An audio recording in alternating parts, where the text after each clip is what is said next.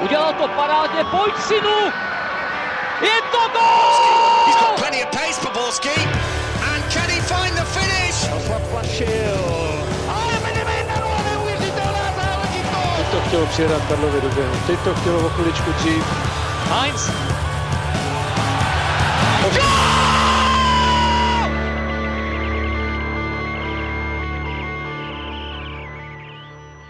Dobrý den. Hráči národního týmu možná právě teď čekají na letišti na spoj na dovolenou. My jsme si to nasměrovali přímo na Kavčí hory, jelikož je čas říci, vítejte u dalšího Fotbal Focus podcastu. Tentokrát se podíváme hlavně na české vystoupení v kvalifikaci o Euro, doohledneme se taky za finále Ligy národů, neunikne nám ani světový šampionát fotbalistek a dozvíme se taky něco o výzveji hlavy. A na to všechno dorazil komentátor ČT Sport Vlastimil Vlášek. Ahoj. Ahoj. Máme tu taky Radka Špriňara z Deníku Sport. Ahoj. Nechybí ani Pavel Jahoda z webu Sport.cz. Ahoj. A po telefonu se k dění kolem sudích spojíme s Luďkem Mádlem ze Seznamu. A od mikrofonu zdraví Ondřej Nováček. Tak pojďme na naše hlavní téma, kterým je český tým. Ten si připsal dvě důležité výhry do tabulky kvalifikace. Nejprve porazil Bulharsko 2-1 a poté Černou horu 3-0. Když se vlastně podíváš teď na tabulku skupiny A, tak jak velký krok k postupu dvěma výhrami reprezentace udělala? Tak eh, každý asi najde nějaké to adjektivum, kterému bude eh, příhodné, ale myslím, že ten krok eh, nebyl malý.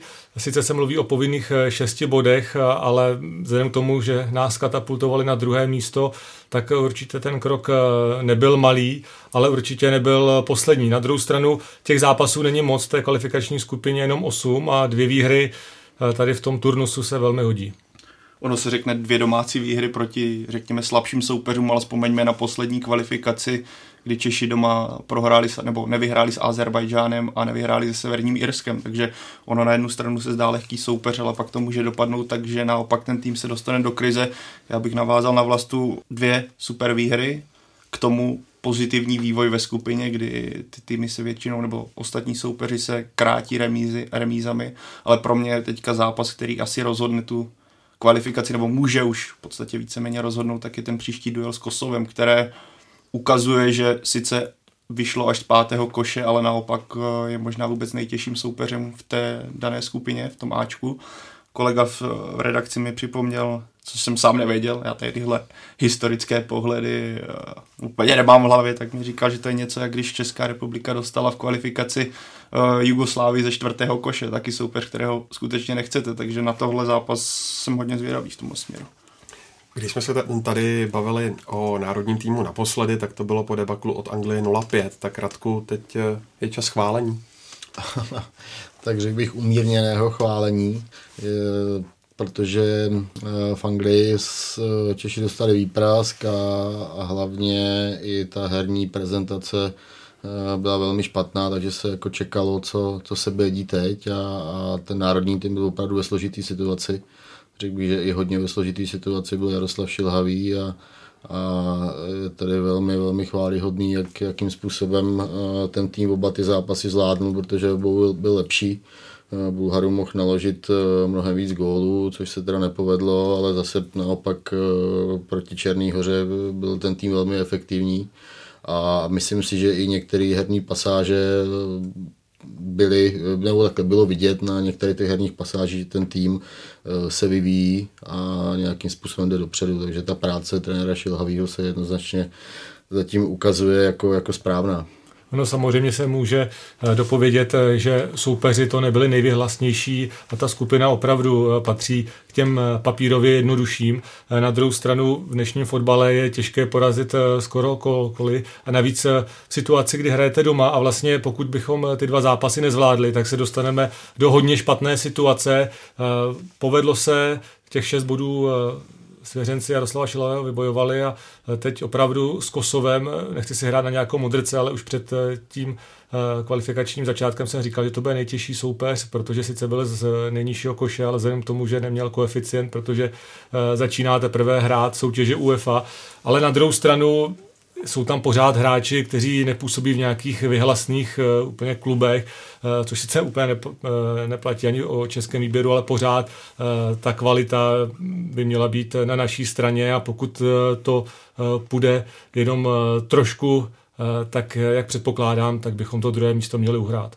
Pojďme, Pájo, vypíchnout nějaké klíčové body, které byly oproti utkání s Anglií, teď proti Bulharsku a Černé hoře jinak.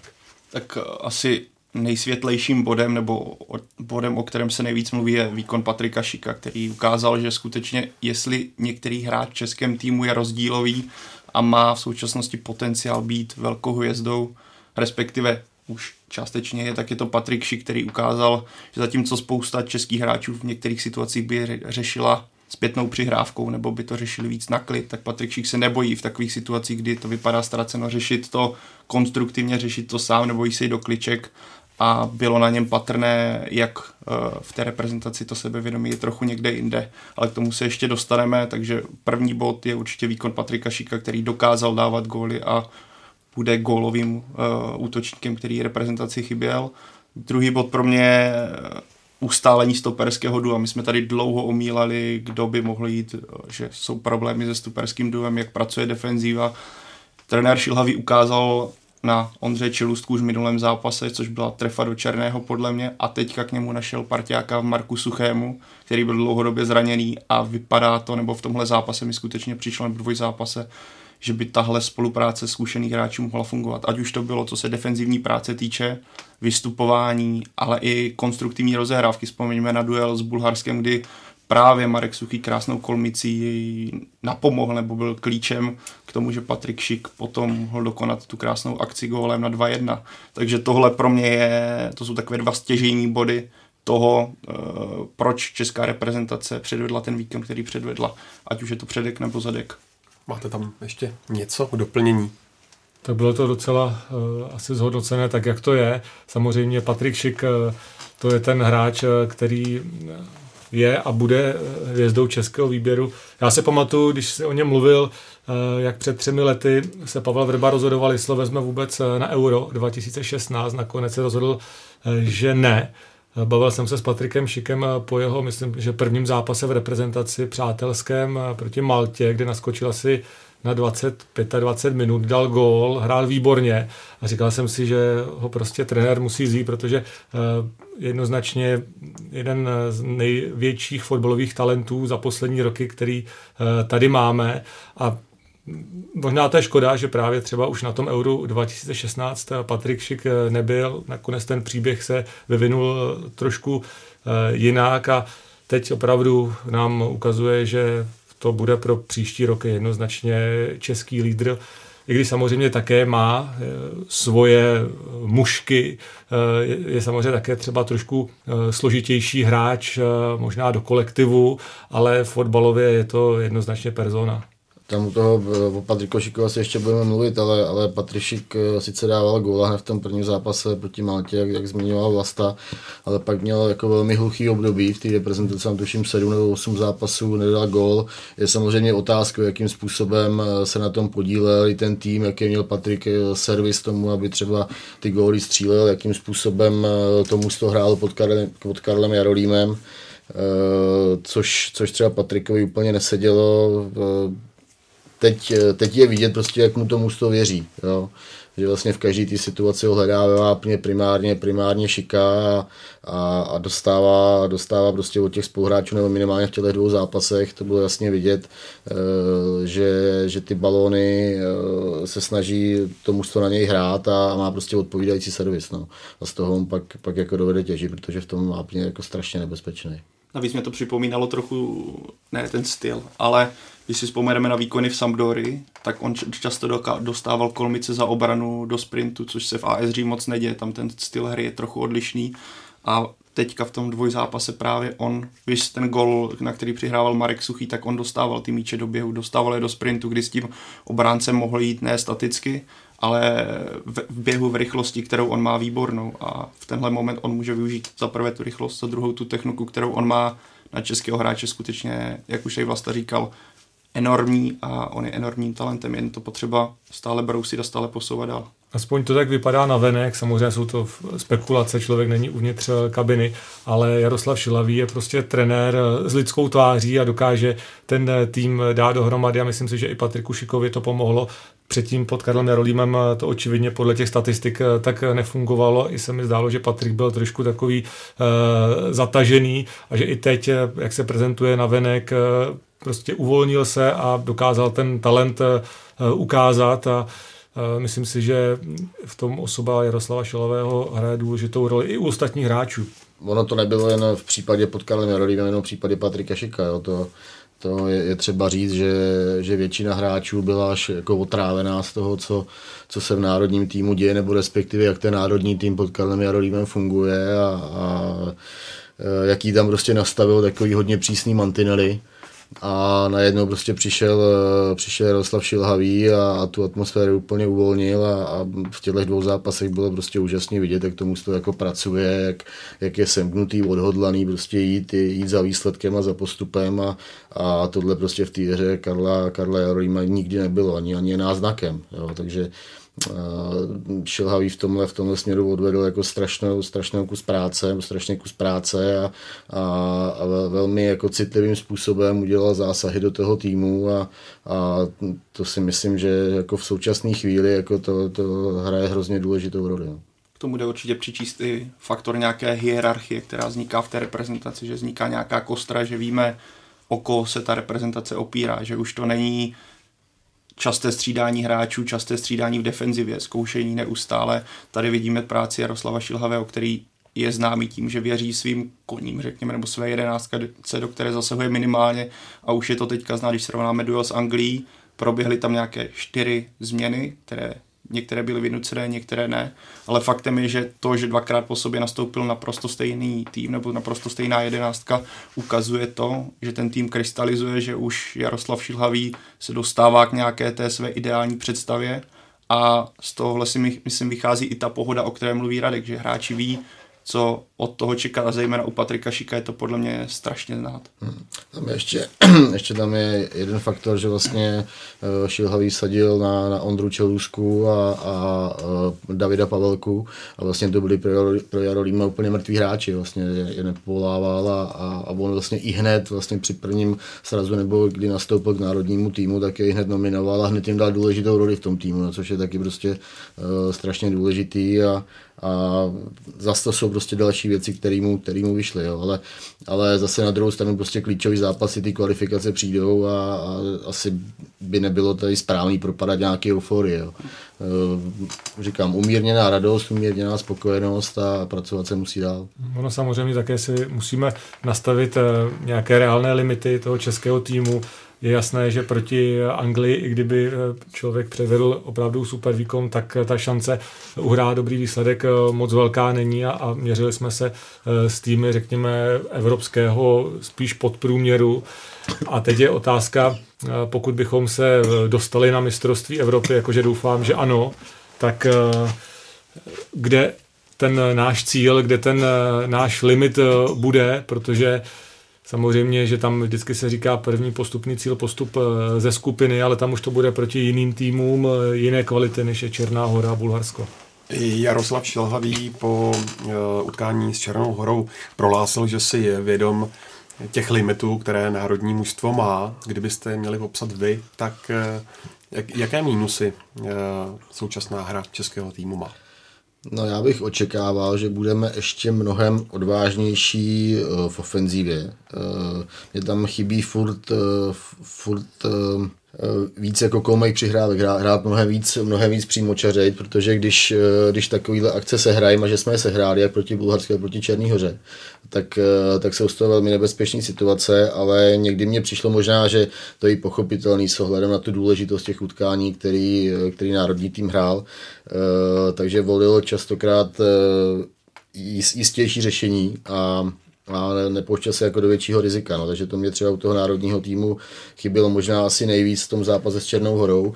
A když jsme tam pak vlastně sehráli před tím druhým gólem eh, tu akci na Šika, vlastně tak byla kolmice od Součka, kolmice od Jankta a najednou Šik prostě byl v situaci na jednoho ve vápně a, a byl z toho gól.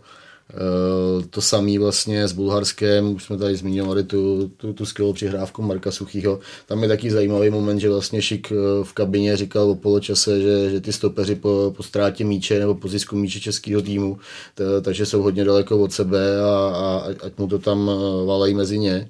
No, tak přesně to se povedlo. I, i to je vidět, jak třeba uh, Šik se mění v tom národním týmu a, a má uh, zodpovědnost za ten, za ten manšaft, jako že, že, že dovede že dovede prostě v té kabině uh, něco říct, no, a, ale pak si myslím, že pořád je potřeba prostě pracovat na, té defenzivní složce, no, tam, tam si myslím, že, uh, že byly nebezpečné situace, jak, jak, jak od Bulharu, vzpomeňme si na tu poslední Eh, minutu nebo možná vteřinu toho zápasu eh, a, a Černá hora taky, no, taky jsem vytvořil spoustu zajímavých, nebo ne spoustu, ale, ale několik zajímavých situací. No. A pokud by se ještě dalo něco vypíknout, tak když si vzpomenu na ten zápas s Černou horou, tak eh, nebo obecně mi přijde slabé doplňování útoku, když už tady přijde tak kolomice za obradu. Uh, zejména v Bulharsku, proti Bulharsku to relativně fungovalo, nebo fungovalo dostat míče rychle do křídla a následně to spát do vápna proti Černé hoře bylo krásně vidět, že Černá hora je v tomhle připravená, protože Česko český tým často kombinoval na vlastní půlce nebo mezi stopery se Součkem. A bylo znát, jak doufá, že Černá hora se na ně natáhne, aby následovala rychlý nákop dopředu, ale očividně Černohorci tušili, co přijde. A v ten moment mi přišlo, že tam nebyl úplně takový ten typický plán B. Často tak, je to možné i únavou, že to bylo ovlivněné únavou, přece jenom poslední zápas sezóny, těšíte se na dovolenou, naprosto to chápu, ale často mi tam chyběla větší rychlost té kombinace, lepší náběh, vznikal tam obrovský prostor mezi právě tou obranou linií a útočnou linií a Černohorci to výborně v tomhle pokrývali. A pokud už se teda dostalo do té situace, že Černou horu, obranu, nebo obranu Černé hory reprezentace překonala, tak právě ve Vápně byl často jenom Patrik Šik, občas Jakub Jank to, ale bylo jich tam strašně málo. Ta, vzpomeňme na některé ty momenty, kdy to vypadalo, že kdyby na zadní tyči někdo byl, tak to byl jasný gol, ale tam nikdo bohužel nebyl, protože se to nedařilo adekvátně doplňovat, což je pro vývoj určitě eh, zvednutým prstem a na tomhle se musí pracovat, protože proti těžším soupeřům, kdy se do tolika šancí nedostanete, tak je to problém. Hmm. No je to, promiň, Radko, ono je to samozřejmě o tom, že kromě eh, Šika nemáme až eh, tolik gólových hráčů. Jank to dal sice krásný gól, ale moc jich nedává. Masopust taky je v pořád spíš paličem a z té středové linie vlastně je nejgolovější aktuálně Tomáš Souček a ten se v těch dvou zápasech do moc situací nedostal. Tak jsem třeba zvědavý, pokud se uzdraví Bořek dočkal, což zase bude úplně eh, jiný typ hráče, než eh, které máme, jak moc se třeba změní hra, jak on moc pomůže tou finální přihrávkou, tou svojí kreativitou, eh, protože musí se připojit i další hráči, možná se uzdraví už Krmenčík a na podzim zase to bude trošku víc alternativ pro trenéra. Souhlasím s tím, co říkal Vlastaj, co říkal Pavel, protože uh, já jsem třeba v tom prvním poločase, no během toho prvního poločasu s Černou horou, měl to úplně přesný dojem, že uh, že hrozně hráčů se, se dost, málo se dostalo do vápna a, a takový to jako spolíhání na Šika, že on jako sám tam něco mezi třema, čtyřma uh, hráčema udělá, tak, uh, tak by bylo třeba pro další vývoj té kvalifikace až sebevražední. No. Takže prostě ty hráči se musí nutit a, a, a chodit prostě do těch střeleckých prostor co největším, uh, co největším počtu a, a pak se z toho budou rodit samozřejmě zajímavé situace. Třeba Král měl dvě střely proti Černé hoře, ale bylo vidět, že možná je to už pro něj Eh, v současné chvíli trošku velké sousto, ten jeho kariérní posun, hmm. naprosto samozřejmě eh, zase talentovaný, skvělý hráč, eh, ale ještě před, já nevím, tři čtvrtě rokem hrál stopera, potom nějakého defenzivního záložníka, teď má pomalu doplňovat hmm. do hrotu českou reprezentaci. I na tom zakončení bylo vidět, že třeba tam ještě není tolik silný, takže opravdu bylo by fajn, kdyby se uzdravili, případně dostali do formy další hráči. Protože v tom středu hřiště ať se mi ta trojice líbila, jak si měnila pozice, jak eh, byly tam znát, podle mě známe podcastové slovo automatizmy, ale, ale prostě to tam bylo. Je jedním ze základů dlouhodobým, když se podíváme na reprezentaci vývojově, tak je nějaká linie z nějakého klubu, ať je to Slávě, Sparta, Plzeň, teďka je to Slávě, myslím, že to duo Král Souček přesně vědělo, co hrát. Často jsme viděli Součka, který si chodil pro rozehrávku jako ve Slávi, ale chyběl mi tam třeba proti Černé hoře, která hrála za Ndoura, taky byl kreativní hráč, který by to nějakou překvapivou myšlenkou nebo překvapivým tahem otevřel tu obranu, nebo který by dirigoval tu hru více. To mi v tom momentě nebo v tom zápase chybělo. Tam třeba by byla pozice Božka Dočkala, který je dlouhodobě zraněný. Teď je otázka, jestli spolehat na hráče, který nevím, jakou má budoucnost vzhledem ke svým zdravotním stavu. Když jsme u Černé hory, jak moc si myslíte, že ten jejich výkon ovlivnil fakt, že v podstatě těsně před utkáním přišli o trenéra? Tak asi vliv to, vliv to určitě, určitě mělo, protože prostě v reprezentaci je potřeba prostě správný, správný naladění, správná atmosféra a bez toho, eh, bez toho prostě ten národní tým z jakýkoliv země tak nemůže mít úspěchy. No. Takže tady se to určitě podepsalo, možná tam byla nějaká menší míra odhodlání, eh, porvat se prostě o ten, o ten výsledek, jsou to takové fráze, ale prostě když ta hlava je, je trošku jinak nastavená, tak, tak tě nepustí jako do takových věcí. Jo. Takže, eh, takže si myslím, že v tomhle ten český tým bylo mnohem, mnohem líp připravený a, a měl takovou drobnou výhodu, neříkám, jako, že, to byla, že to byla zásadní, eh, zásadní výhoda nebo zásadní rozdíl mezi, eh, mezi Černou horou a našima, ale, ale asi nějaký vliv to, jako, to muselo mít. No. Ty balkánské země Eh, samozřejmě mají svá specifika a určitě eh, někdy je to do plusu, někdy do mínusu tady si myslím, že tím, že tady třeba nebyl někdo, kdo by byl jasný šéf eh, toho týmu, když došlo ke změně trenéra, nebo tam někdo zaskakoval, tak to mohlo hrát nějakou roli. Na druhou stranu bylo vidět, že taková ta nespoutanost, technická vytříbenost, rychlostní předpoklady u některých hráčů jsou prostě tyhle ty atributy, jenom, jenom někdy prostě u těch Balkánců chybí to, aby to prostě ve prospěch týmu dali a mělo to i výsledek. Můžete porovnat, který z těch dvou zápasů se vám líbil víc a proč? Tak asi co se týče nějakých zajímavých situací a, a tak určitě to byl zápas, zápas s Bulharskem. E, nicméně e, Bulhaři jsou z mýho pohledu od třídu níž v současné chvíli než Černá hora, takže jako těžší zápas, e, těžší zápas to byl pro nás Olomouci a, a já si myslím, že až na, na jednu výjimku jsme ho jako taky skvěle zvládli hrozně takticky, jako, což, což taky bylo hrozně, hrozně důležitý. Už vzhledem třeba k té únavě toho celého týmu, jo, třeba na, na Tomáši Součkovi, to bylo jasně vidět, že mu prostě včera došel úplně benzín a, a já jsem byl docela překvapený, že, že Jaroslav Šilhavý eh, ho nestřídal a že vlastně ho nechal dohrát celý zápas což zase na druhou stranu ukazuje, jak Jaroslav Šilhavý, nechci říct, že závislý na, na Tomáši Součkovi, ale, ale ukazuje se prostě, jak je pro něj strašně důležitý hráč. Když se zranil proti Bulharsku, tak eh, Souček nebyl na hřiště, já nevím, víc než pět minut a, a Šilhavý pak říkal na tiskové konferenci, že si vůbec jako nedovedu představit, že byl střídal v tu chvíli. Jo. A, takže no a teď, teď jsem ztratil ní trochu. Jsi no, říkal, že ten hezčí zápas byl proti Hezčí Bulharsku. zápas v Bulharsku, ale, ale já bych jako ocenil, ocenil víc ten výkon, byť nebyl třeba tak na krásu úplně, tak bych ho víc ocenil proti Černý hoře, protože to bylo složitější utkání. To bylo. Mě třeba se trošku eh, víc možná líbil zápas proti Černé hoře, když to bylo takové srovnatelné, spíš kvůli těm jednotlivým momentům, i kvůli momentům, které předvedli Černohorci, protože tam bylo pár opravdu pěkných fotbalových věcí. I z české strany třeba ten gól Jankta, to byla také fotbalová paráda, takže e, samozřejmě bylo to takové, řekněme, trošku upracovanější, ale některé ty momenty e, byly fajn a i to prostředí v Olomouci, plný stadion, přišlo mi to, že prostě ten tým, by třeba úplně neválcoval soupeře, tak žije tím zápasem. Tak, a doplnil bych tomu, že vlastně český tým nepustil, já když opomenu ten první gól a tu minulou to stoperského duo s brankářem, když se tam nedom, nedomluvili, tak si úplně teďka nevybavím, možná mě kluci opraví za ty dva zápasy nějakou obří tutovku, kterou by si soupeř dokázal vypracovat. Jako, ano, byly tam náznaky, Černá hora, zejména když se teda dostal do křídelních prostor, já jsem moc nechápal, proč Černá hora to pořád valí středem hřiště, kde to bylo suprově zacpaný už zmíněným dojem ze Slávě plus Pavelka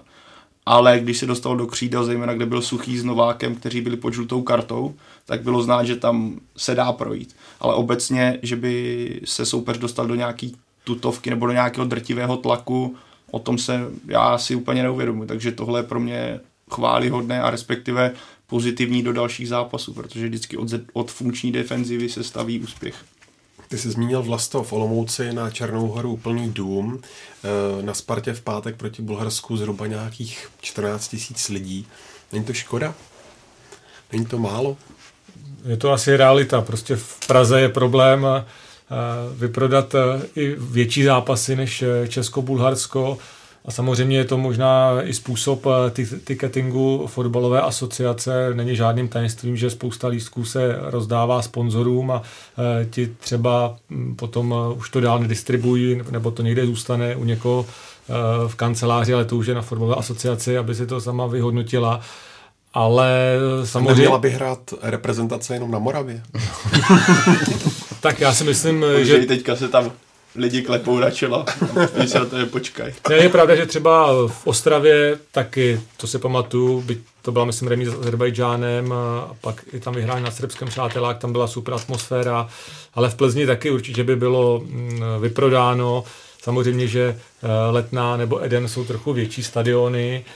Eh, samozřejmě já si člověk by chtěl, aby byl plný dům, na druhou stranu, možná se o tom budeme taky bavit, eh, Liga národů, Portugalsko, domácí manšaft, finále a taky nebylo úplně do posledního místa plno, jo. takže uh, někdy prostě ten zájem je, někdy je menší. Musíme taky vzít asi potaz fakt, že jak na tom česká reprezentace byla ještě nedávno, kdy byly výprasky s Ruskem, byly výprasky s Ukrajinou, nebo no, za trenéra Jarolíma prostě atmo, byla kolem týmu velice negativní atmosféra. Obecně ta důvěra fanoušků v český fotbal nebo řekněme náklonost k české reprezentaci byla hodně, řekl bych i na bodu mrazu, takže zase ta důvěra se nějakým způsobem musí vypracovat. Na to, jaká je, že na stadionu není příliš bouřlivá atmosféra maximum je Češi nebo mexická vlna, tak to je hold realita současné reprezentace a nejenom české, takže to, to asi jen tak neovlivníme a hold musíme taky trochu vystřízlivět z toho, že česká reprezentace už není Nedvěd Rosický a, a tedy a tedy. Pořád si myslím, že tady takový ten mrak, který se znáší nad reprezentací pořád je, tak ty nostalgické vzpomínky na to, jak to vypadalo v roce 2004, 2006 a podobně. Hmm. Já si myslím, že eh, fanoušek je momentálně v hledání vztahu k reprezentaci.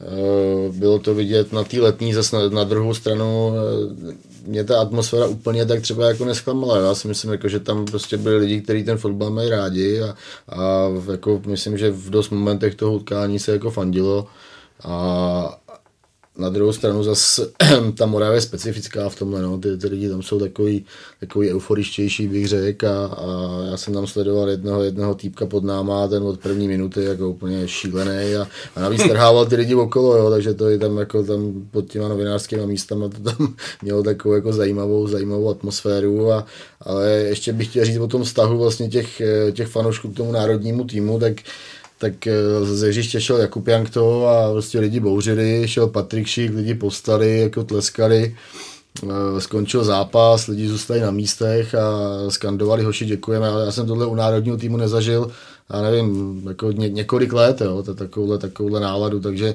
takže si myslím, jako, že že prostě tam zase vzniká takový to napojení, ale, ale samozřejmě to zase musí být prostě podpoření těma výsledkama, výsledkama na podzim. No.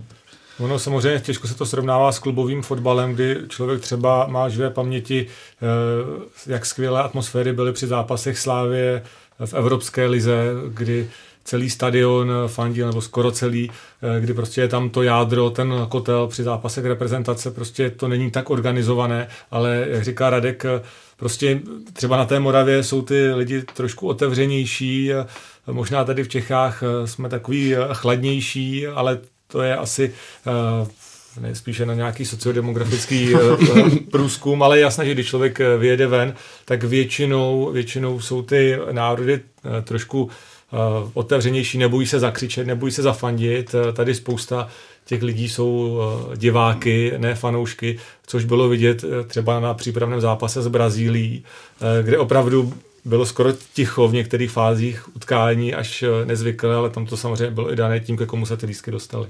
Je to asi přesíceností fanoušků v Praze, když se na to vezmeme, jak už tady byla zmíněná Slávě, máte tady zápasy z party, prostě čekáte něco na Moravě, nebo v Praze se toho děje obecně hodně, na Moravě třeba tolik není příležitostí, takže takovéhle události se berou víc prestižněji. Já bych ještě přidal, já nevím, kdo to tady zmiňoval kdysi v podcastu, což je podle mě škoda, jak tady Vlasta zmiňoval, že na, v Edenu na, klub, nebo na klubové sféře jsou kotle, takže jak se spekulovalo nebo mluvilo se o tom, že by i reprezentace měla kotel, který tehdy snad byla nějaká idea ze strany baníkovců nebo Slovácka, fanoušku, nechci úplně teďka lhát, ale nepodařilo se to domluvit. Je to škoda takovým lidem, kdyby se dali stupenky zadarmo, třeba i i zaplatil cesták, aby vytvořili tu atmosféru, ale potom si z toho stadionu odnášíte úplně jiný zážitek. Ale jak zmínil Radek, ta, ten dojezd toho olomouckého zápasu bylo znát, že lidi si to užívají a třeba po téhle zkušenosti, po těchto dvou výhrách zase ten další duel bude o něčem jiném. Až přijede Anglie, možná samozřejmě to bude velký svátek, tam bude chtít jít úplně každý. Doufám, že to nebude jak proti Brazílii, kde to bylo skutečně divadlo, ale tady ty pozitivní výsledky nahrávají pozitivnější atmosféře. Navíc eh, je tam ještě jeden fakt, že lidi že milují hrdiny. Jo, a teď, teď najednou v tom národním týmu je prostě osoba Patrika Šika, zajímavý hráč, jako pro, pro ženský, dejme tomu, když to, když to řeknu takhle, prostě pě, pěkný kluk. A, a navíc jako výborný fotbalista a, a pro ty lidi prostě já si myslím, že jako hodně lidí přišlo na Šika se podívat. Jako po tom představení jako s Bulharskem, tak, tak si myslím, že jako spousta lidí zase bylo zvědavá, eh, zvědavý na to, co, co tam Patrik předvede a, a, a on je nesklamal, no, takže, takže fanoušek jako zase může po, po té éře Nedvědů, Barošů, Kolerů, tak já si myslím, že zase tam je někdo nějaká taková jako opravdu výrazná osobnost a, a ten Patriší prostě tohle splňuje. No. Takže jako když ta jeho kariéra bude tak nějak jako pořád pokračovat, nebo takhle bude mm, eh, na té klubové na klubový úrovni, když, eh, když se to někam posune, tak eh, prostě Česko, Česko má zase velmi výrazného hráče. No. no teď je otázka, jestli se to opravdu někam posune. Myslíte, že se to posune v AS Řím, anebo mm, pokud by ta příležitost byla, tak by měl Patrik Šik eh, zkusit eh, nějaký jiný klub. Hovořilo se například o zájmu AC Milan, tam eh, samozřejmě asi záleží, jak eh, bude transferová politika AS Řím obecně, jestli tam eh, zůstanou všichni stávající ofenzivní hráči. Nebo jestli, Dnes tam konec konců přišel nový trenér. No, nebo jestli ještě třeba budou někoho dokupovat.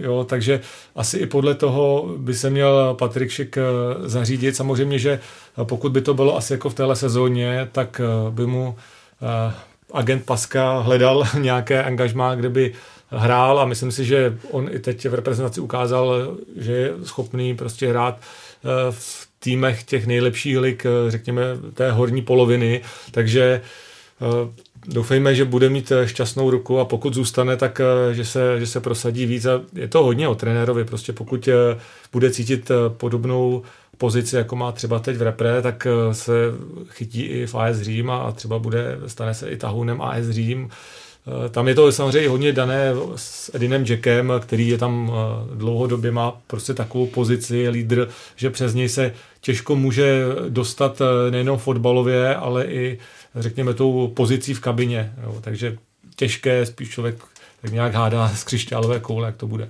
Hmm, my jsme se tak tomu už vyjadřovali xkrát, že jo, o Patrikovi Šikoj. Já prostě furt razím, razím tu, tu teorii, že, že teď nemyslím klub jako AS Řím, ale myslím si, že ten samotný tým je skažený a, a že nejlepší řešení pro Patrika Šika je prostě vzít nohy na ramena a jít pryč, ale, ale je samozřejmě otázka, co s ním bude, jaký s ním bude mít záměr eh, nový trenér Fonseca a, a vůbec jako sportovní vedení toho, toho klubu. No, jako na Šikovi v reprezentaci je znát, jakou tam má sebe důvěru a jak mu svědčí, když ten tým pracuje pro něj.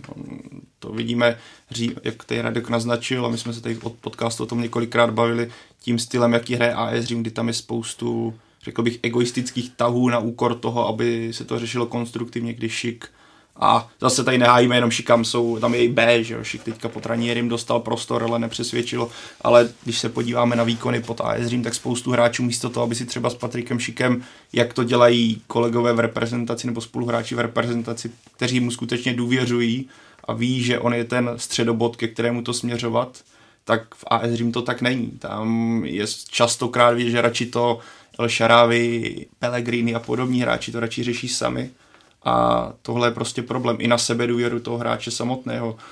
Vůbec netuším, co předvede trenér Fonseca, já upřímně nevím, jak hrál Šachtar Doněck, nebudu lhát, Víš, jak přijde oblečen.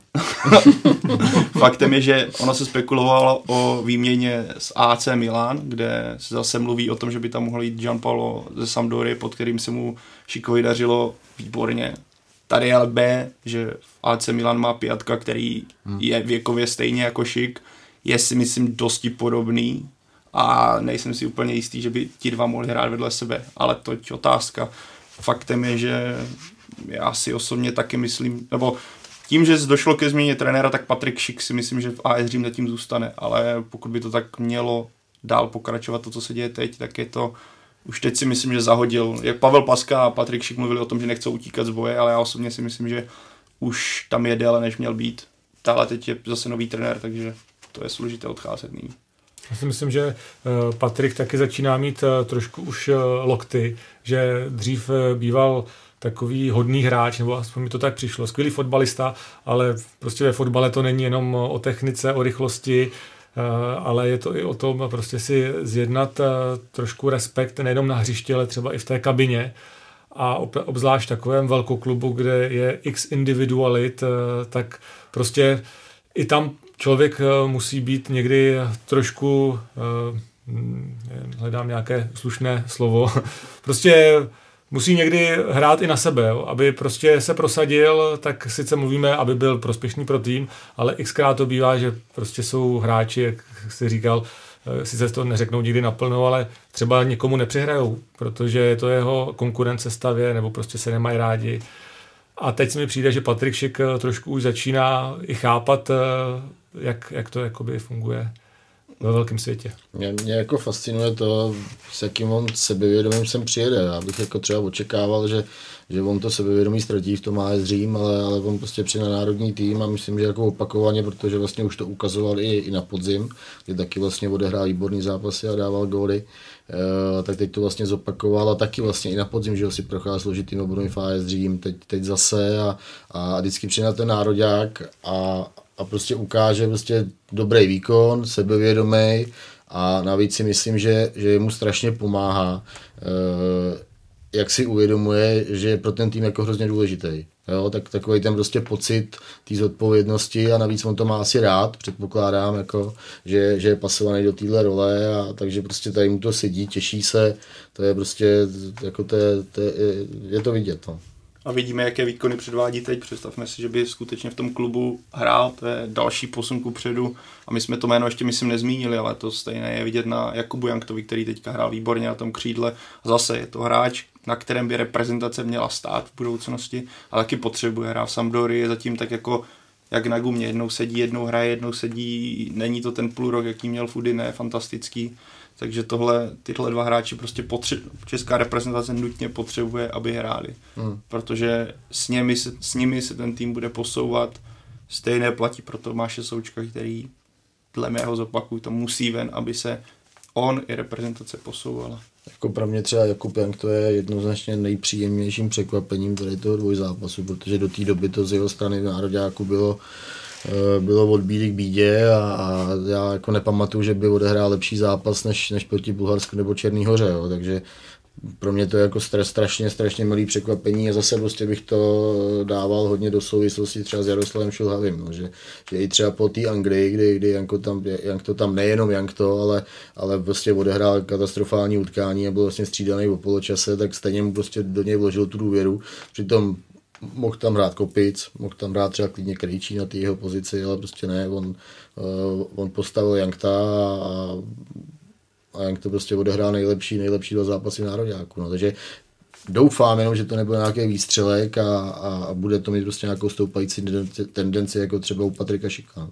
Vrátíme se obloukem na začátek, tak český tým je v tabulce druhý se šesti body jako Anglie a bod před Kosovem a na jeho hřišti se národní tým představí v příštím kvalifikačním střetnutí eh, v září. Tak eh, co to zápasu očekáváte? No už jsme mluvili o tom, že to bude klíčový zápas. Eh, včera už David rozehnal v našem studiu, říkal, že když český tým vyhraje, tak bude mít Kosovo na čtyři body a, a bude vlastně v polovině skupiny, jo. takže tam už eh, zase nebude takový prostor eh, na to stahovat tyhle ty rozdíly. A docela jsem si říkal, že to vzal David Rozehnal za správný konec, proč přemýšlet o tom, hlavně tam neprohrát, hlavně dobrá bude remíza a tak. tak prostě je to tam taky sebevědomě, i když to bude složité, člověk taky pořádně Kosovo nezná z těch sestřivů, co jsem viděl, tak ve většině těch eh, zápasů bylo Kosovo lepší. Dvakrát uhrálo remízu, což je pro nás dobře. Eh, včera teda nakonec gólem v nastavení vyhrálo, ale bude to prostě zápas, eh, kde se ukáže, jestli opravdu na to máme a jak asi spousta fanoušků říká, jako je dobré, dobré porazit Bulharsko Černou horu, ale aby taky prostě ten výkon na mistrovství Evropy nějak vypadal, tak musíme prostě hrát sebevědomě třeba i takovéhle těžké zápasy. Tam je taky že zajímavý detail, že když jsme ten zápas Kosově zvládli, tak Kosovo ještě nehrálo z Anglii, jestli se nepletu, no. že vlastně by čekali ještě dva zápasy s Angličanama, takže vlastně já si myslím, že by bylo rozhodnuto víceméně. To bude takové, takzvané zrcadlo, protože máme tady další podcast reprezentační. První byl po Anglii a Brazílii, kdy jsme byli ve kritičtí kvůli tomu, jak to vypadalo. Teďka jsme, řekněme, pozitivně, jak říkala Radek, mírná euforie, euforie, ale krocená. Tenhle zápas podle mě ukáže teda, jaká je skutečná síla toho reprezentačního týmu, protože bude hrát proti asi nejtěžšímu, Anglii nepočítám, to je, to je tým úplně mimo galaxii v současnosti, ale nej, z ostatních týmů nejtěžší soupeř a ještě venku. Tady se ukáže plná síla a jak na tom ten tým ve skutečnosti je. Pokud by to dopadlo špatně, tak zase můžeme zabřednout do toho do, té, do toho neustálého koloběhu. Takhle, doufám, ale, to nastane. A i kdybychom eh, prohráli v Kosově, tak samozřejmě, hmm. když se podíváme na to matematicky, tak uh, pořád uh, jako je to hratelné, máme je doma a může se to vyvrbit, uh, že třeba i přes tu porážku v Kosově uh, bychom uh, třeba to druhé místo uhráli, ale uh, jak jsem říkal před chvilkou, prostě uh, pro mě bude důležité, jestli ten tým se bude prezentovat sebevědomě, uh, třeba i s tím, že bude chtít hrát na výhru, i když si trochu říci, že tam budeme hrát spíše ze zadu s vědomím toho, že remíza dobrá, ale třeba se budu plést.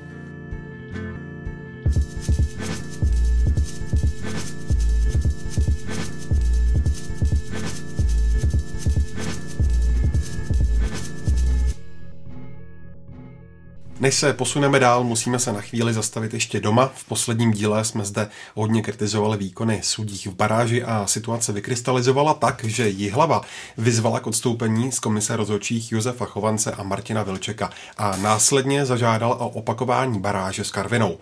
Tak jsme celou kauzu řešili po telefonu s Luďkem Mádlem. Eh, my jsme se situací eh, kolem Jihlavy eh, zabývali v minulém podcastu. Každopádně, měla podle tebe Jihlava nějakou šanci s žádostí na odvolání u Martina Velčika a Josefa Chovance? Tak, co se týče toho obsazení komise rozhodčích a jejího vedení, tam si myslím, že ještě musíme počkat asi na, na to, jaké stanovisko k tomu zaujme řekněme, Ligová fotbalová asociace. Eh, to si myslím, mm, představitelé klubu se scházejí tuším 19. června. Předvečer toho tam bude zasedat i ligový výbor, takže tam bych si možná počkal, jestli i jak si z této instituce nezejde, nezejde nějaký podnět, což bych úplně jako nevylučoval v takovém případě, kdyby Ligová fotbalová asociace do toho takové, jak se říká, šla, tak si asi nějaké, nějaké změny možná Eh, představit dokážu, ale do, do té doby je těžko říct. Sama fotbalová asociace ústy pana Martina Malíka to v podstatě odmítla a, a pan Chovanec taky něco prohlásil v tom duchu, že se tím uh, tak nějak jako on sám nezabývá, že by, že by ho k tomu musel asi uh, vyzvat předseda, předseda asociace pan Malík. Když si zmínil právě šéfa Fatcher Martina Malíka, který ten otevřený dopis si hlavy označil za hysterickou reakci a populismus, tak eh, tě poprosím o tvůj komentář. Tak, uh, tam si čekalo asi uh, tři dny, tuším, na to, než se pan Malík vyjádří z logického důvodu. Zrovna byl, zrovna byl na volebním kongresu FIFA, takže se čekalo, až dorazí, tuším, na páteční termín na, na, na zápas na zápas proti, proti Bulharsku, takže v průběhu dne tam vyšlo toho jeho stanovisko které si myslím nebylo příliš jaksi větivé hlavě. To i komise rozhodčích mi přišlo, když jak si vyhazovala z likové listiny, pány nenadává a Matějčka, tak, tak tam byly, byly nějaké zmínky o lítosti, jak ty zápasy dopadly a tak, takže tady tady pan předseda asociace se vyjádřil dost jak se nevybíravě použil ty výrazy, které, které, si, které si citoval. Mm, čekal jsem něco ličtějšího trochu, i když jsem tedy nečekal, že by, že by, um, že by nějak fotbalová asociace najela na tu, jak se říká, hlaskou notu. Samozřejmě tam se nabízejí ty interpretace, že nebo zmínky, že uh, řekněme problematických výkonů rozhodčích hmm v průběhu sezóny, první, druhé lize, samozřejmě v řadě dalších soutěží byla jistě celá spousta. Samozřejmě tyhle zápasy barážové byly velmi ostře sledované, šlo v nich opravdu o hodně, takže tam, takže tam toho zešla jakási vlna opravdu velmi silných emocí a bylo to celé medializovanější. Taky málo kdo se pustí do takového otevřeného střetu nebo boje nebo k nějaké tak otevřené výzvy, jako tak učinila Jihlava tam si myslím, že je docela zajímavá věc, že uh, se asi média shodla, stejně tak v podstatě komise rozhodčích vlastně tomu přitakala, že velký chyb se dopouštěl i sudí v barážových utkáních mezi Karvinou a Brnem, ne, řekl jsem to špatně teď, mezi Příbramí a Brnem, no. se. Uh, přičemž samozřejmě prvnější trenéři, hráči tak nějak po zápase zmiňovali, že se jim samozřejmě výkony rozhodčích nelíbily, ale na rozdíl tedy od hlavy jsem ze strany zbrojovky Brno nezaznamenal žádnou oficiální e, reakci v toho podobného, podobného typu, takže tam je, jak se nastává ta situace, že ta hlava je v tom boji, zdá se, osamocená. Jak říkám, ještě bych vyčkal na to zasedání klubu, nevím si první i druhé ligy, nebo jenom, jenom pro ligových, každopádně toho 19.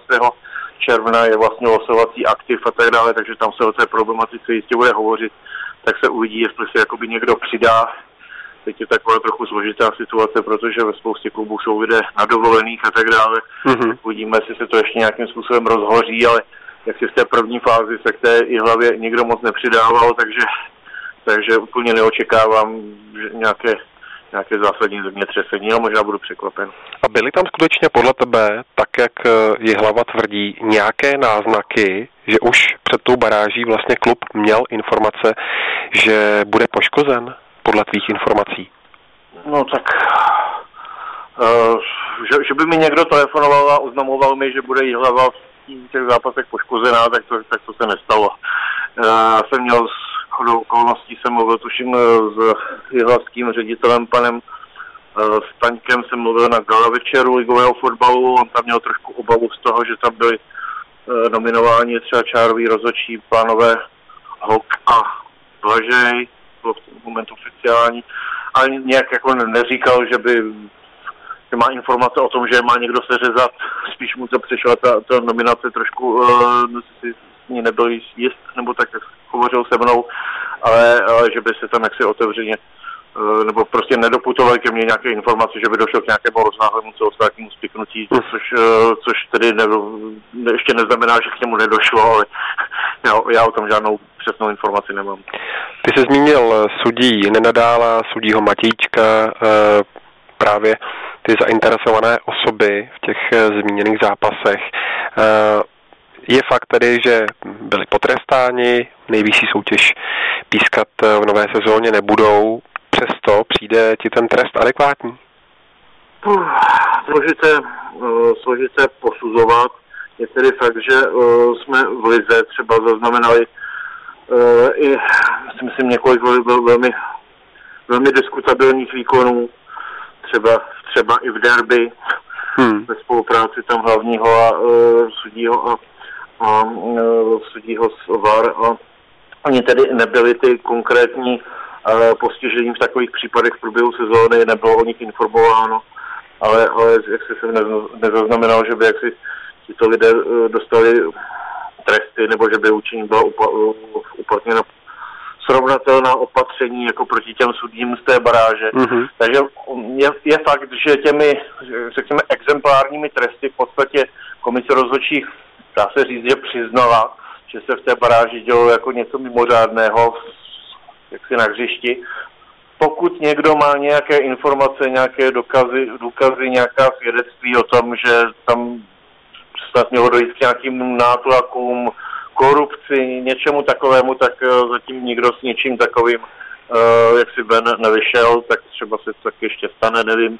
Zatím to všechno posuzujeme z hlediska toho, co se dělo na trávníku. Mm-hmm. Je fakt, že tam třeba v té, v té hlava, víme, tam došlo prostě k té, k té skandální situaci, kdy jasná penalta byla utočena jako, jako útoč, útočný faul a tak dále. Známe to, asi, asi víme, o čem hovoříme, byla tam prostě spousta ve všech těch barážových zápasech, spousta takových nějakých pochybení, ve středu pole otáčené auty a tak dále.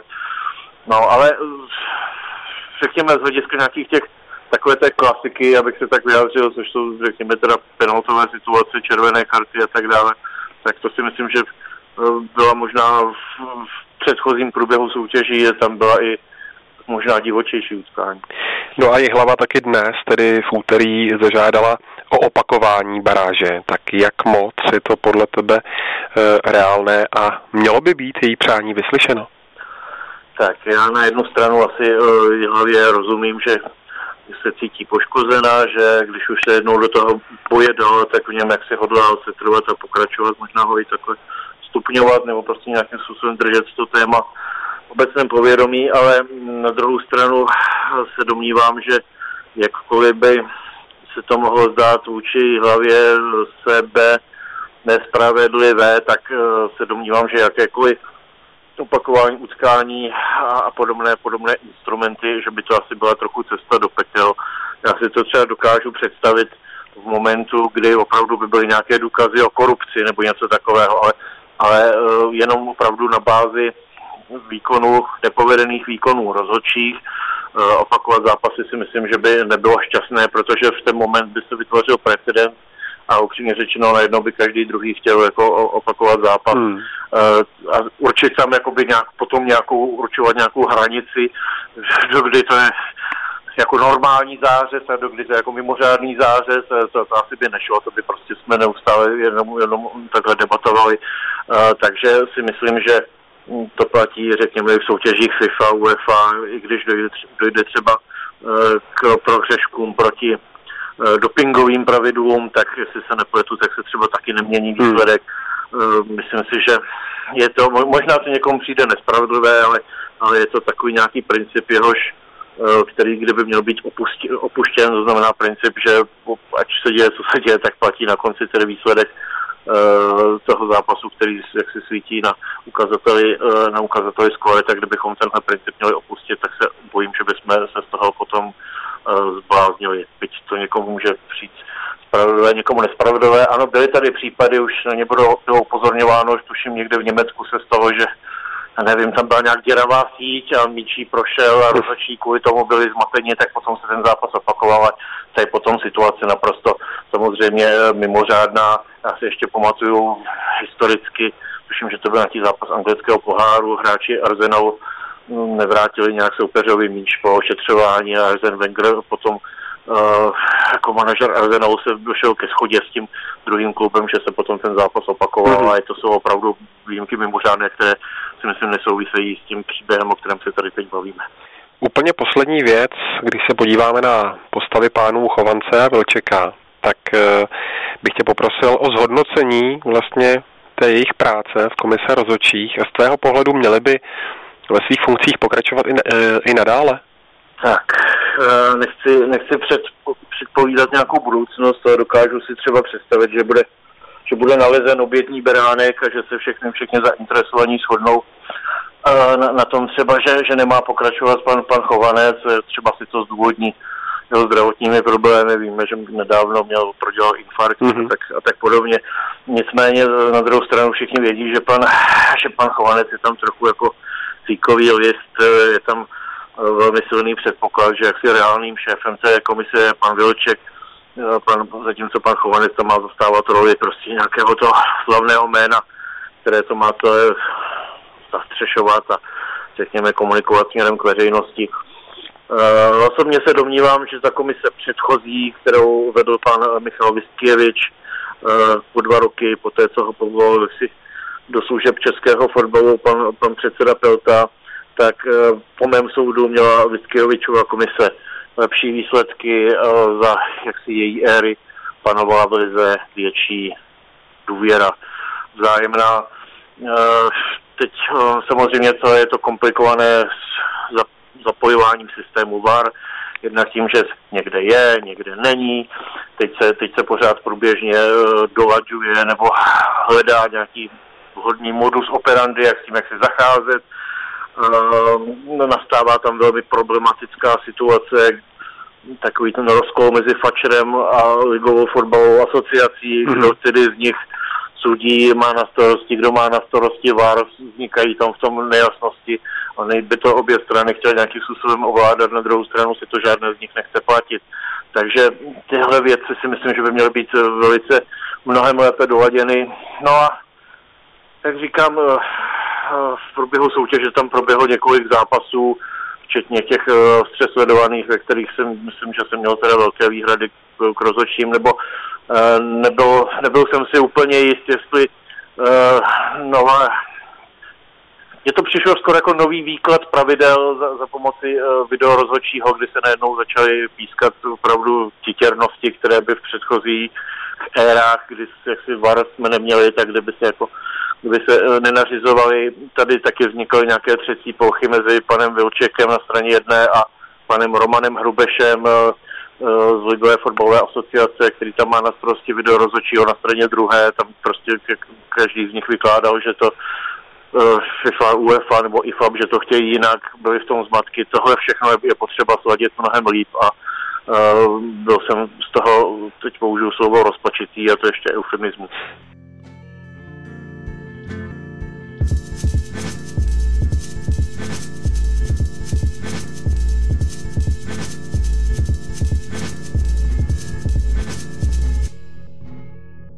V Portugalsku vyvrcholila Liga národů a pro titul si dokráčel domácí výběr po triumfu nad Nizozemskem. Než se dostaneme k samotnému zápasu, Radku, tak jak bys ten první ročník Ligy národů zhodnotil a je něco, co bys třeba pochválil nebo naopak skritizoval? Já bych to pochválil. Já bych to pochválil celý, celý ten projekt Ligy národů, protože došlo k eliminaci těch eh, bezvýznamných přípravných utkání, které ty hráči ani, ani nebavili, spousta se jich třeba i omlouvala a nemělo to ten správný náboj, tady se přeci jenom o něco hraje, je tam i eh, poměrně zajímavý to rozložení, že jo, v těch, eh, v těch eh, ne, ne skupinách, ale teď mě pomožte. Jsou to ligy a skupiny, no, no, no nebo, nebo v těch ligách, no, v těch, v těch úrovních, ano. A e, takže ten, e, ten systém se mně poměrně líbí, protože vlastně v každém zápase i v těch skupinách samotných je vlastně o co hrát, což se ukázalo i, i v té naší skupině. A jenom e, jediný, co mě třeba trošku, trošku na tom zaráží, je, je možná taková složitost toho systému e, pro fanoušky. Já si myslím, že fanoušci úplně ještě nejsou, nejsou v obraze, ale, ale třeba než s dalším pokračováním, s druhým ročníkem, tak už to třeba bude lepší a, a, a budou, se, budou se líp orientovat. A pak tam je teda ještě jeden, je, jedna věc, co, uh, co mě taky zaráží, protože vlastně, že teď dojde k tomu, že uh, dva nejlepší týmy skupin o postup na mistrovství světa z těch kvalifikačních, tak postoupí na mistrovství Evropy teď, když se tam nedostane jeden z těch osmi pořádajících týmů, tak dojde k nějakému losu, prosincovým tuším, prosinci, že se bude losovat a, a v případě, že se tam ten tým dostane pak vlastně z playoff té ligy národů, což se vlastně bude hrát na jaře příštího roku, tak by se to mělo asi celý přelosovávat. Říkám to správně?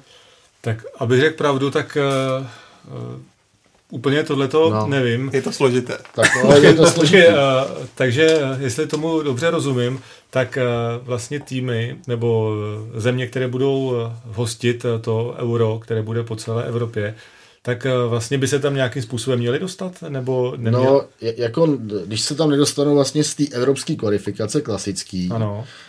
a mistrovství Evropy se losuje v prosinci. No. A v případě, že ten tým pořádající, hmm. Eh, který nebude mít jistotu z té evropské kvalifikace, ale bude hrát playoff eh, té ligy národů, z který se vlastně vítěz dostává na euro, eh, tak v případě, že by se tam dostal právě z té playoff fáze ligy Jasně, národů, z té baráže, jako. baráže, tak že by se dostal na euro, takže pak by se to zase celý muselo nějakým způsobem přelosovat nebo dolosovat. Jo, tak to samotný euro. To samotný euro. No. Proto, aby ty zápasy hrál třeba na domácím tak, tak, stadionu. Tak, přesně jo, tak. No, no. Tak, ale, takže samozřejmě není to, není to o tom, že by měl zaručenou účast, ne, když ne. třeba se hraje euro v Budapešti, tak mm, prostě, mm. když se tam Maďaři nedostanou uh, ani přes kvalifikaci, ani přes Ligu národů, tak jich prostě hrát mm, nebudou. Mm, mm, tak to je, no. No, tak to bude, to bude, to bude zajímavé.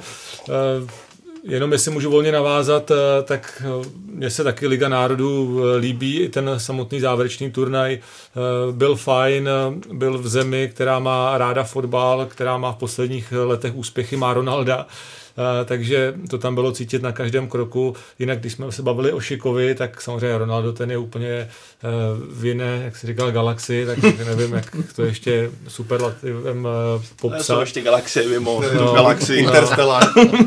Tak jenom eh, těch fanoušků, eh, kteří mají dresy Ronalda, jsou tam samozřejmě třeba i některý další, jo, ale třeba je to 90% fanoušků Portugalska má dres Ronalda a těch 10% eh, to jsou ti všichni ostatní hráči. Tak třeba se dostaneme k tomu, že čeští fanoušci budou taky hrdě nosit dresy třeba Patrika Šika, tam samozřejmě ta mentalita mm. ženská, tam jsou otevření, tam nemají taky žádný kotel nebo něco podobného, tam prostě fandí eh, všichni, kteří tam přijdou, měli třeba vlajky na svém sedadle, to taky tady bývá zvykem, ale i tak se prostě projevují jako fanoušci celý ten stadion a eh, Musím říct, že i angličani si to pojali jako hezký výlet v létě za fotbalem i zatím poznat pěkné město, bylo tam spousta holanděnů, a relativně i Švýcarů. Takže eh, když jsem eh, se dočetl, že Portugalci a Španělé přemýšlejí o kandidatuře na mistrovství světa 2030, eh, tak jsem jenom pro. Hmm. Ale jenom zpět k té lize národů, určitě i ta skupinová fáze, zajímavé měření sil, soutěžní zápasy, je to fajn se hrálo s týmy, které byly, řekněme, na podobné úrovni. Teďka teda do druhé skupiny padne Německo, ale úplně nevím, kdo ho chytne, ale myslím, že ho nikdo nechce chytnout, i když přáteláky zase asi o tolik nejde.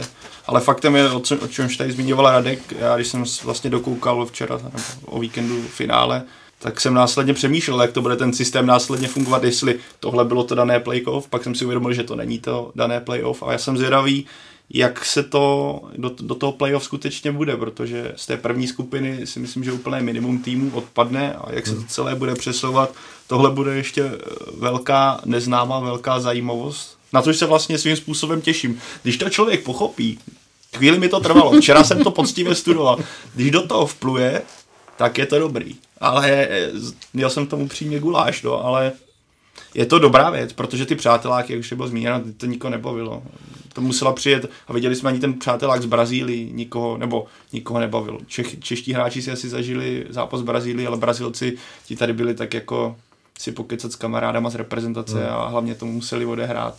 Takže tohle jsou takový duely, které nic moc nepřinesou. Naopak tady ta Liga národů naopak přinese ty, ty těžší zápasy, i když je to jenom v úvozovkách přátelák.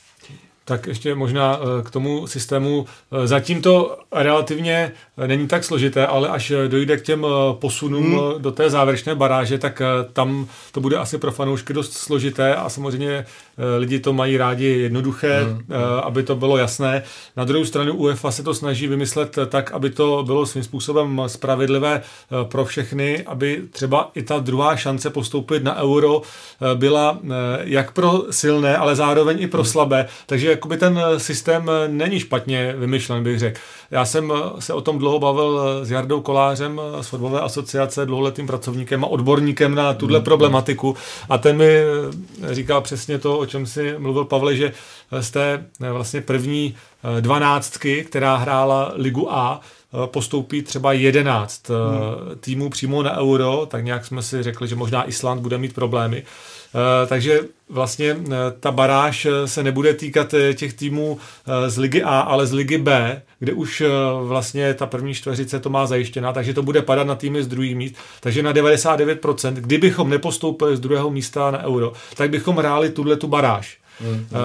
Ale ta bude podle mě složitější, než eh, máme aktuálně tu kvalifikační skupinu, protože tam bychom třeba hráli právě s Islandem, hráli bychom třeba nevím, se Slovákama, s, s Rakouskem, nevím eh, přesně, jak by to bylo uspůsobené nebo jak by to bylo nalosované, ale vlastně ta šance eh, bude třeba i pro Kosovo, které vyhrálo tu svoji skupinu Ligy D, to znamená, že u nás nepostoupí, ale má velkou šanci vyhrát eh, baráž Ligy D, protože tam má podle mě nejlepší tým. Hmm. Takže podle mě třeba Kosovo eh, na mistrovství Evropy z nějaké cesty se tam dostane. No a když jsme ještě u Ligy národů, tak se pojďme chvíli pobavit o finále Portugalsko-Nizozemsko, které dopadlo tím nejtěsnějším rozdílem, tak když se nakoukával, Pájo, co jsem, nakoupa, tomu jsem nakoukával systém, ale nakoukával jsem i ten zápas. Já, posledně jsme se tady bavili o finále Ligy mistrů, jak to byla taktická bitva a opatrná. Teďka to bylo to samé a spoustu lidí na to nadávalo, jak Portugalci v podstatě postavili autobus, ale vzpomeňme na, já bych to vzal jinak, naopak, já bych strašně pochválil Portugalce, jak dokázali vynulovat Nizozemsko a jak ten tým plných hvězd dokáže obětovat pro ten systém. Vidíme Ronalda, který okamžitě po ztrátě balonů se dokáže podle taktik nebo podle taktiky Santuše vrátí na svou půlku a hrát ten systém, kdy bráníte od poloviny hřiště aktivně. A to, že to sice není super krásná ofenzivní partie, ale to, že Nizozemsko za celý zápas má jednu šanci, jednu střelu na branku a vy naopak přecházíte do rychlých breaků je podle mě obdivuhodné, jak se skutečně ten tým podřídí. To, že to není 5-4, 4-5, to, to hold je realita, ale mně se ten systém, jak Portugalsko to finále zvládlo, svým způsobem opět líbil, protože tak zase byly to šachy, které Portugalci zvládli skvěle, podobně jak to bylo na Euro 2016, kdy tou taktikou taky ten titul udělali. Ono se, vzpomeňme i na poslední mistrovství si tam se nevyhrávalo krásou, tam se vyhrávalo tím, že jste skvěle organizovaní a víte, co hrát a díky tomu vyhrála tehdy Francie, která měla potenciál hrát nádherný fotbal, ale hráli účinný fotbal a došli k titulu. A tohle se povedlo to samé Portugalcům. Nizozemci můžou tam mít Van Dijka, můžou tam být Frankie de Jonga, můžou tam být Memphis DP, ale stejně nebyli absolutně schopní na, to, na ten funkční aktivní blok na té půlce, který fantasticky vykrýval veškeré prostory, nic vymyslet. Kdykoliv aspoň tu obranu nějak překonali, tak stejně ta defenzíva se opět zatáhla klobouk dolů před tím, jak hráli Portugalci. Pro mě to byla skvěle takticky zvládlý zápas. Takhle, eh, samozřejmě Portugalci mě nepřekvapili, protože takhle poslední roky hrajou, zjistili, že to je účelné, úspěšné, že prostě mají eh, vepředu eh, člověka, který to dokáže rozhodnout a ty ostatní se mají snažit o to, aby soupeř prostě nedal žádný gól nejlépe nebo co nejméně a je to vidět, že dostali se do vedení a pak se nikam nehnali. Spousta přihrávek dozadu, spíše drželi bal, aby ten čas plynul, nic extra se nedělo. Eh, Holandiané podle mě eh, už, eh, nebo ty hlavní opory na konci sezóny už neměli takovou šťávu v tom finále, nic moc velkého neukázali. Na druhou stranu asi není náhoda, že Holandiané poslední dvě kvalifikace neuspěli a že byť tedy teď jim narostly osobnosti, jako jsou stopeři eh, nebo někteří borci z Ajaxu, tak v té ofenzívě nemají tak dominantní hráče, nemají prostě útočníka, jako byl Rod Nistelrooy, eh, Depay, OK, ale není to nějaký zabiják, kanonýr, Eh, Bábel, toho, nechci ho schazovat, ale toho prostě vyhrabali někde na zpátek. Prostě potřebují mít eh, v té ofenzivě eh, hráče, jako dřív měli i Robben a Fan Persího a tyhle ty borce, kteří jsou prostě na té světové extra třídě. A prostě nikdo, nikdo z nich nějak nevybočil, takže v tom finále si nezasloužili rozhodně vyhrát. Byl jsem na ně zvědavý, protože, jak jsem říkal, na posledních dvou turnajích velkých jsme je neviděli. Eh, poslední utkání už eh, byly slušné, eh, samozřejmě v té lize národů, ale kvalifikaci budou mít složitou a možná budou muset hrát třeba i tu baráž, protože Severní Irsko v jejich skupině vyhrálo všechny tři zápasy zatím. Mm-hmm. Teď Holanděné hrajou v Německu, se kterým doma prohráli 2-3. Takže se klidně může stát, pokud Holanděné třeba zaváhají se severními Iry, že nakonec končí třetí a budou muset hrát tu dodatečnou baráž v březnu. Hmm. Já si myslím, že obzvlášť, ono už se to hodně ukazuje i na ty klubové úrovni, ale obzvlášť si myslím, že na Eh, reprezentační platformě, tak už prostě eh, neplatí to a vlastně ukázalo to mistrovství světa, jo, že, že nějaký výjimečný hráči, že už prostě tyhle zápasy nerozhodují, že záleží na tom, jak, jak je ten tým pracovitý, jak, eh, jak dokáže plnit taktiku po celých, po celých 90 minut a, a to, že prostě to jsou jako stěžení věci. No. A podívejte na Francii, jako když vyhrála mistrovství světa v létě, tak, tak to byl tým složený ze super hráčů, ale, ale všichni se extrémně prostě podřídili tomu, tomu výsledku kolektivu, všichni pracovali bez výjimky a, proto to Francie vyhrála. Plus bych teda doplnil ještě poslední věc. Ten gol měl podle mě Chilesen teda chytat, tam bylo znát, že v Barceloně mm, prostě nechytá, že nerozchytaný, myslím, že kdokoliv jiný, nebo kdokoliv to ne, ale že skutečně rozchytaný golman, při, při, když jsme u Barcelony, tak by zmínil Ter Stegen, tak si myslím, že by to měl. Mimochodem i včera v Olomouci si myslím, že ten první, ten první byl Jakubem, takže to byla nádherná střela, super akce, ale myslím, že to bylo hmm. taky jako výrazný zaváhání brankáře.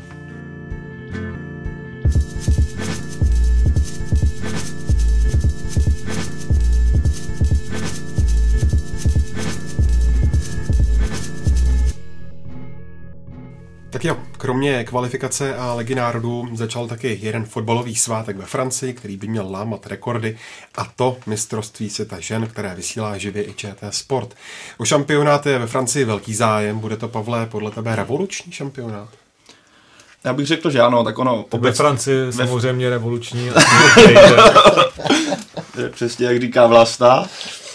Doufám, že tam nenastane přímo revoluce během turnaje, ale faktem je, že když se podíváme obecně na to, jak ženský fotbal roste za ty poslední roky, tak je to výrazný progres a jenom se stačil, já jsem teďka koukal někde na Twitteru, první zápas, co vlastně odehrála Anglie-Skotsko, tak sledovalo v Británii 6,1 milionů diváků, což na mužský fotbal si řekněte Anglie, Skotsko, to je strašně málo, ale je to rekord a on ten, tenhle šampionát by měl rámat jako spoustu rekordů, co se týče sledovanosti i náštěvnosti. Snad před turnajem už bylo prodaný 750 tisíc lístků a já jsem včera sledoval zápas Argentina-Japonsko a těch lidí, co by na tom stadionu bylo. Pro mě je to obrovské překvapení, jak vlastně, já osobně ženský fotbal příliš nesledu. Maximálně, když hrála Slavě s Bayernem, nebo tak tohle člověk viděl. Ale ten progres, který tam je, v, v tom, jak je o ten tým postaráno, jak vidíme, jaký zájem vlastně zbuzuje ten ženský fotbal, že ta kultura toho fotbalu se netýká jenom mužského, mužské hry, ale i ženské je podle mě super a já jsem se k tomu snažil něco dohledat samozřejmě, ale jenom to, že Anglie třeba poprvé na tomhle mistrovství světa má čistě profesionální tým. Nemá tam jedinou amatérku, která předtím byl, v každý, po každé byl někdo, kdo si k fotbalu ještě přivydělával. Teďka tohle naprosto skončilo.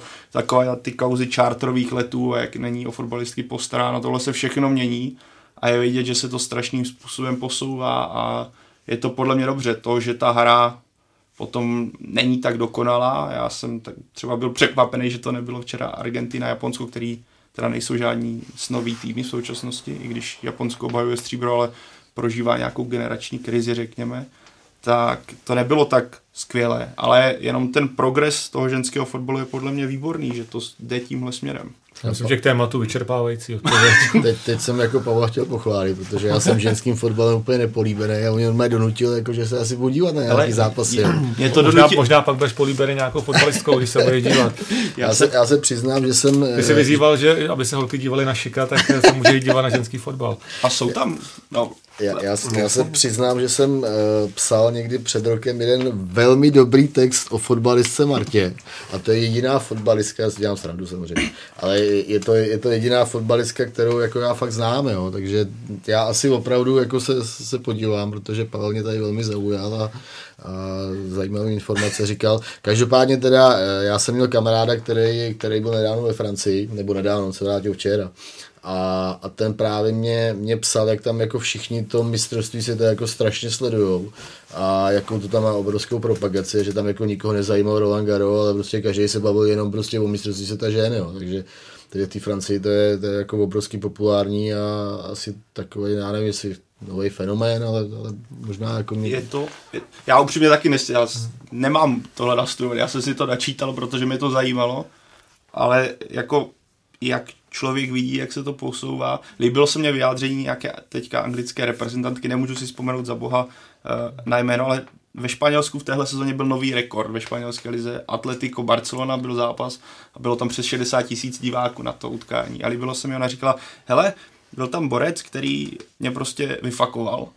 A mě to nevadilo, mě to naopak potěšilo. A ona říkala, z toho důvodu, že vidíte, že na těch lidech jsou do toho fotbalu zažraní, že už to není takové, že na ženský fotbal byla móda, že chodí děti a je taková rodinná atmosféra, ale najednou je cítit, že ty fanoušci i ten ženský fotbal začínají strašným způsobem žrát a ono ve Francii na ligu chodí 10-15 tisíc diváků. Na Juventus teďka dorazilo taky uh, x lidí, vzpomeňme na zápas Bayernu ze Slávy v Edenu, kdy teďka zase jméno té hráčky a v rozhovoru se rozplakala, protože ta atmosféra byla tak fenomenální, že to do posud nezažila. A to byla Voňková, před... myslím, nebo... Ne, to bylo někdo ze Slávy. Ne, svit... Ta stále je to možný tak. Hmm. A tohle je...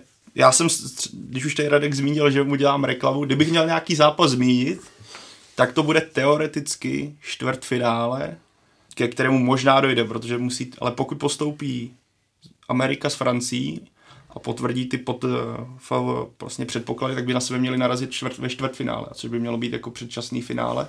Takže pokud někdo se chce podívat na nějaký zápas, tak je to tenhle. Já se na něj chci totiž podívat, protože by mě to taky strašně zajímalo. Takže, Už takže, to píšu. takže jsi to vlastně nastudovala, tak nějak hmm. předpokládal, jak to dopadne, už tak. nějak víme. Já jsem minulý rok komentoval finále Evropské ligy v Lyonu a už hmm. tehdy tam na to byly obrovské reklamy, protože myslím, že v Lyonu je finále, možná i semifinále se tam hraje, tam vrcholí celý ten turnaj. Taky v české televizi vysíláme spousta zápasů z mistrovství světa žen, asi se nedostaneme na tu sledovanost z Anglie teda, ale... Abych se nedíval po tomhle podcastu. No, já takhle, samozřejmě, že v některých zemích ženský fotbal je hodně populární a jde nahoru, ale asi musíme vzít potaz, že prostě i ten ženský fotbal eh, má nějaké své limity eh, a že prostě se nikdy nevyrovná tomu mužskému. Eh, ty jsi zmiňoval zápas Slávě s Bayernem, na druhou stranu to byl jeden zápas za rok, kde bylo, nevím, 6 tisíc nebo kolik lidí, ale na Českou ligu chodí několik desítek až stovek lidí. Jo. Takže v České republice asi mírný progres ženského fotbalu je, ale nic převratného to eh, není. Zdravím Tomáše Pešíra, který se o to samozřejmě snaží z pozice manažera eh, ženské reprezentace, ale eh, pořád prostě ženy mají spousta dalších priorit v životě, takže asi to nebude u nás tak masový hmm. sport, jako je mužský fotbal. Ono k tomu asi nejde přistupovat takový, když člověk vidí mužský fotbal, že najednou si řekněte, já uvidím v ženském sportu něco podobného. Je to stejný, jak když vidíme, tedy zmiňoval s Roland Garo, tak pro mě bude to znít špatně, jo? možná mě teďka někdo odsoudí, ale pro mě ženský tenis je v podstatě skoro nekoukatelný. Zase tam nikdy nevíš, jak to tak, dopadne, když tak, je to 6 0 5 ale že? ten zase na druhou stranu, že tom v ženském zápase mi přijde prankářky a obrana často hoří. Na druhou stranu to, jak některé hráčky, zase budu z Twitteru, protože všechny zápasy nevidím, ale co dokážou technicky, když tam jsou různé patičky a kličky a jsem zvědavý skutečně na tu Ameriku, kde by to mělo být několik hvězd, co jsou v tomhle jako skutečně daleko tak v tomhle je znát, jak se posouvá mužský fotbal v rychlosti, v technice, v taktice. Člověk to má prostě tendenci tak, pořád srovnávat s tím mužským fotbalem, který hmm. je naprosto logicky, eh, jinde, fyzicky no. úplně někde jinde. A když třeba přesně vidí člověk, eh, že brankářka nedoskočí eh, pod břevno, tak to může třeba někdy až působit úsměvně, že ji překoná střelou ze 40 metrů, ale je to prostě dané tím, že Eh, ženy jsou eh, křehčí a ne tak fyzicky hmm. vybavené eh, jako muži, taky se hrál pár různých exibičních zápasů proti ženským výběrům shodou okolností i proti slávistkám, už je to pár let na zpátek. A jedna slávistka nám dala krásný gól nůžkama, který by prostě spousta, nebo ani v Lize by spousta hráčů neudělalo, ale samozřejmě tam Eh, stačí trošku fyzicky přidat a ty ženy v té konfrontaci s těmi muži nemají nárok. Jo. Ale samozřejmě, kdo, kdo se chce podívat eh, i na tenhle ten styl fotbalu, tak jak jsem říkal, má spoustu možností u nás a i ta atmosféra určitě bude skvělá, stadiony uh, budou často plné, takže Jo, je to zase další velký turnaj že jich je teď docela dost. Budeme vysílat různé mládežnické turnaje, hraje se vlastně Copa Amerika, hmm. bude mistrovství Afriky, Eh, poprvé v tomhle letním termínu, takže eh, ten fotbal opravdu nekončí a pokud si říkal, eh, že někteří reprezentanti jsou někde na letišti na cestě na dovolenou, tak co se týče novinářů, tak nám vlastně ta dovolená je možná tak někde kolem Vánoc, protože fotbal se hraje pořád. Jo, no, včera jsem vlastně přijel z národního týmu a, a zítra už jdu do Plzně na zahájení přípravy a na, první, na první tiskovou konferenci s Pavlem Vrbou, na což se moc těším. Počkej, vlastně na taky, taky, taky říkal, že se těší. Počkej na Vánoce během Kataru. No, tak tam to končí, myslím, dva dny před štědrým dnem je finále, nebo takhle nějak. Takže to bude návrat tak akorát pod stromeček. No. no každopádně ještě k tomu ženskému fotbalu mě někdo špatně nepochopil. Já jako vůbec proti tomu jako nic nemám, jenom to prostě nesleduju. A začnu teda možná. A e, můj kamarád třeba žil s fotbalistkou, já mám na táboře holku, která e, pracuje jako vedoucí a je to taky bývalá fotbalistka a všechno to jsou fajn holky, jo, takže jako já fakt jako proti ženskému fotbalu vůbec nic nemám. Tak ona i Lucie Voňková, když jsem s ní dělal rozhovor, tak říkala, že v Česku je hold problém, že tady není zaprvé dostatečná základna, není dostatek kvalitních soupeřek a já jak to tady mám nastudovaný, tak nechci, aby to vypadalo, že já jsem expert na ženský fotbal. Já jsem na to možná podobně jako Radek, akorát jsem si k tomu něco dohledával. No mimochodem, když jsi s ní dělal rozhovor, tak nám pověc, proč z Bayernu přestoupila do Ajaxu. To já jsem, já jsem dělal během Bayernu. Aha. A ona už v té době mi říkala, že plánuje odejít, tak jí se tam nedařilo na to nějaké, nebo nedařilo, měla zranění a chtěla si změnu prostředí, novou ligu zkusit. A jak si asi dobrá výzva, já, protože když to vezmeme, že Nizozemky jsou mistrině Evropy, tak to není asi špatná adresa faktem je, že pro i pro český, jak tady zmiňoval Vlasta, českou, český ženský fotbal by bylo dobré, kdyby se podařilo jako někdy postoupit na nějaký velký ten šampionát, protože okamžitě potom pocítíte to na té základně hráček, ale proto si myslím, že musí ty hráčky jít ven. No. A jediná česká reprezentantka v současnosti je snad venku je Lucie Voňková a možná mě tady někdo opraví, to je přesně ono, co já nevím, možná ještě někdo, ale... A myslím, že Bára Votíková měla nějakou tam měla nabídku z Lyonu. z Lyonu, což je vlastně to nejlepší, co vás může potkat, ale nepřijala i tehdy. A tohle by bylo taky potřeba pro progres reprezentace, aby ty hráčky šly ven a poznali kvalitnější ligu, protože v Česku tady máte dva, tři těžké zápasy za rok. To je prostě málo pro progres národního týmu a i když, když si vzpomeneme na tu poslední kvalifikaci s Německem, které je na šampionátu a je jedním z obřích favoritů, jak tady Češky s ním prohráli v Ústí nad Labem vlastně jenom tím nešťastným gólem, jinak to byl velice, to byl vlastně zápas, který jsem viděl, tak předvedli velice kvalitní výkon a ale chtělo by to skutečně ven posouvat ten fotbal neustále dál, protože v cizině se posouvá strašným tempem a jenom to, že v Anglii je profesionální reprezentace a profesionální liga, je to potřeba posouvat dál. Úplně poslední věc, finanční rovnoprávnost. Eh, velké téma na mistrovství světa. Kvůli sporům o finance třeba není na šampionátu hvězda norská držitelka zlatého míče Ada Hegerbergová a američanky se soudí s vlastní asociací a kriticky se k rozdílu odměn vyjadřují hráčky téměř po celém světě. Tak zaslouží se podle vás eh, fotbalistky stejné odměny eh, jako fotbalisté?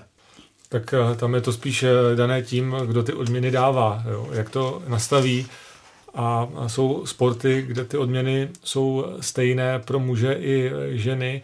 Teď třeba mě eh, napadá v zimě, když je zrovna teda ta dovolená, tak komentuju pár eh, závodů eh, dálkových běhů Ski Classics a tam jsou ty finanční prémie naprosto stejné pro muže i pro ženy, byť ty ženy mají daleko jednodušší úlohu dostat se na ty přední příčky. Ale samozřejmě jsou sporty, kde je to, ty nůžky jsou daleko více otevřené a jako nemám, nemám na to nějaký vyhraněný názor, to je prostě o tom, kdo ty peníze dává a když prostě uzná za vhodné, že eh, zvýší prize money a, a bonusy i v téhle kategorii, tak, eh, tak proč ne? Zase dodám svý nastudovaný, nebo jsem si k tomu hledal. Jak, líbil se mi vyjádření jedné anglické reprezentantky, která řekla, my si stejný prize money jako vlastně muži v současnosti nezasloužíme, protože to muži dělají ten zájem o anglickou reprezentaci. Na ně upřená pohled, na ně, na ně upředý pohled, na ně větší, větší očekávání, k ním se víc eh, stahují sponzoři. Pokud se tohle jednou posune, tak proč ne? Asi si zaslouží ženy, ne jak to bylo v nějakém tom případě, nevím koho to bylo, jak muži letěli biznisem, ženy letěli čártrem a ještě byly roztříštěné, tak to podle mě asi správně není, ale jak říkal Vlasta, je to asi kus od kusu Vezmeme Ameriku, Amerika, muži se nedostali na mistrovství světa, ženy jsou zase mega favoritky, tam by mě to nepřekvapilo, nebo jak se chcou, chtějí soudit, tak si myslím, že tam je to v podstatě adekvátní požadavek, aby měli podobné podmínky, protože ten tým je úplně někde jinde než muži, že jo? ale je to, je to strašně, strašně těžké na to odpovědět, protože přece jenom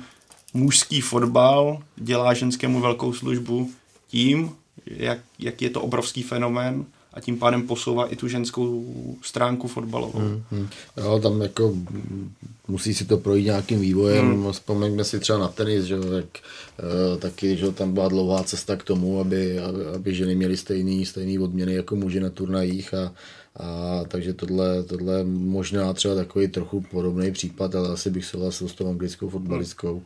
že, že v tuhle chvíli asi by to nebylo úplně, úplně správná cesta. No. Až v podstatě budou vyprodané stadiony i na ženském fotbalu a bude si cíleně chodit, v podstatě bude skupina lidí, která to bude adorovat, která bude fandit, která si bude kupovat dresy. To musíte ty peníze tak, vydělat, tak, abyste je mohli dál tak, rozdat. Tak, tak. Je správně, aby trénovali na, prostě ty tréninkové podmínky, starost o ten tým, maséři, tohle prostě by to a třeba Facher příklad teďka, nebo asociace celkově, by mě, měli obstarat, pak to, jaký price money, to už je trošku asi složitější případ, to by mohl sedět asi nějaký ekonom, který by nám to vyčíslil líp. Z dnešního Fotbal Focus podcastu je to všechno. Vlasto, Radku a Pavle, moc krát díky za vaše glosy a postřehy. Za málo a jdeme na jahody. Tak, Ondro, děkujeme, jak si přesný. a díky taky vám, že nás posloucháte. My si teď do konce června dáme menší volno a další díl uslyšíte na startu července s blížícím se startem domácí nejvyšší soutěže. A budeme moc rádi, když si mezi tím pustíte třeba nějaké další eh, starší díly, všechny jsou přehledně na webu footballfocus.cz a samozřejmě jsou taky na Spotify, Soundcloudu, v iTunes nebo třeba na YouTube. Mějte se hezky.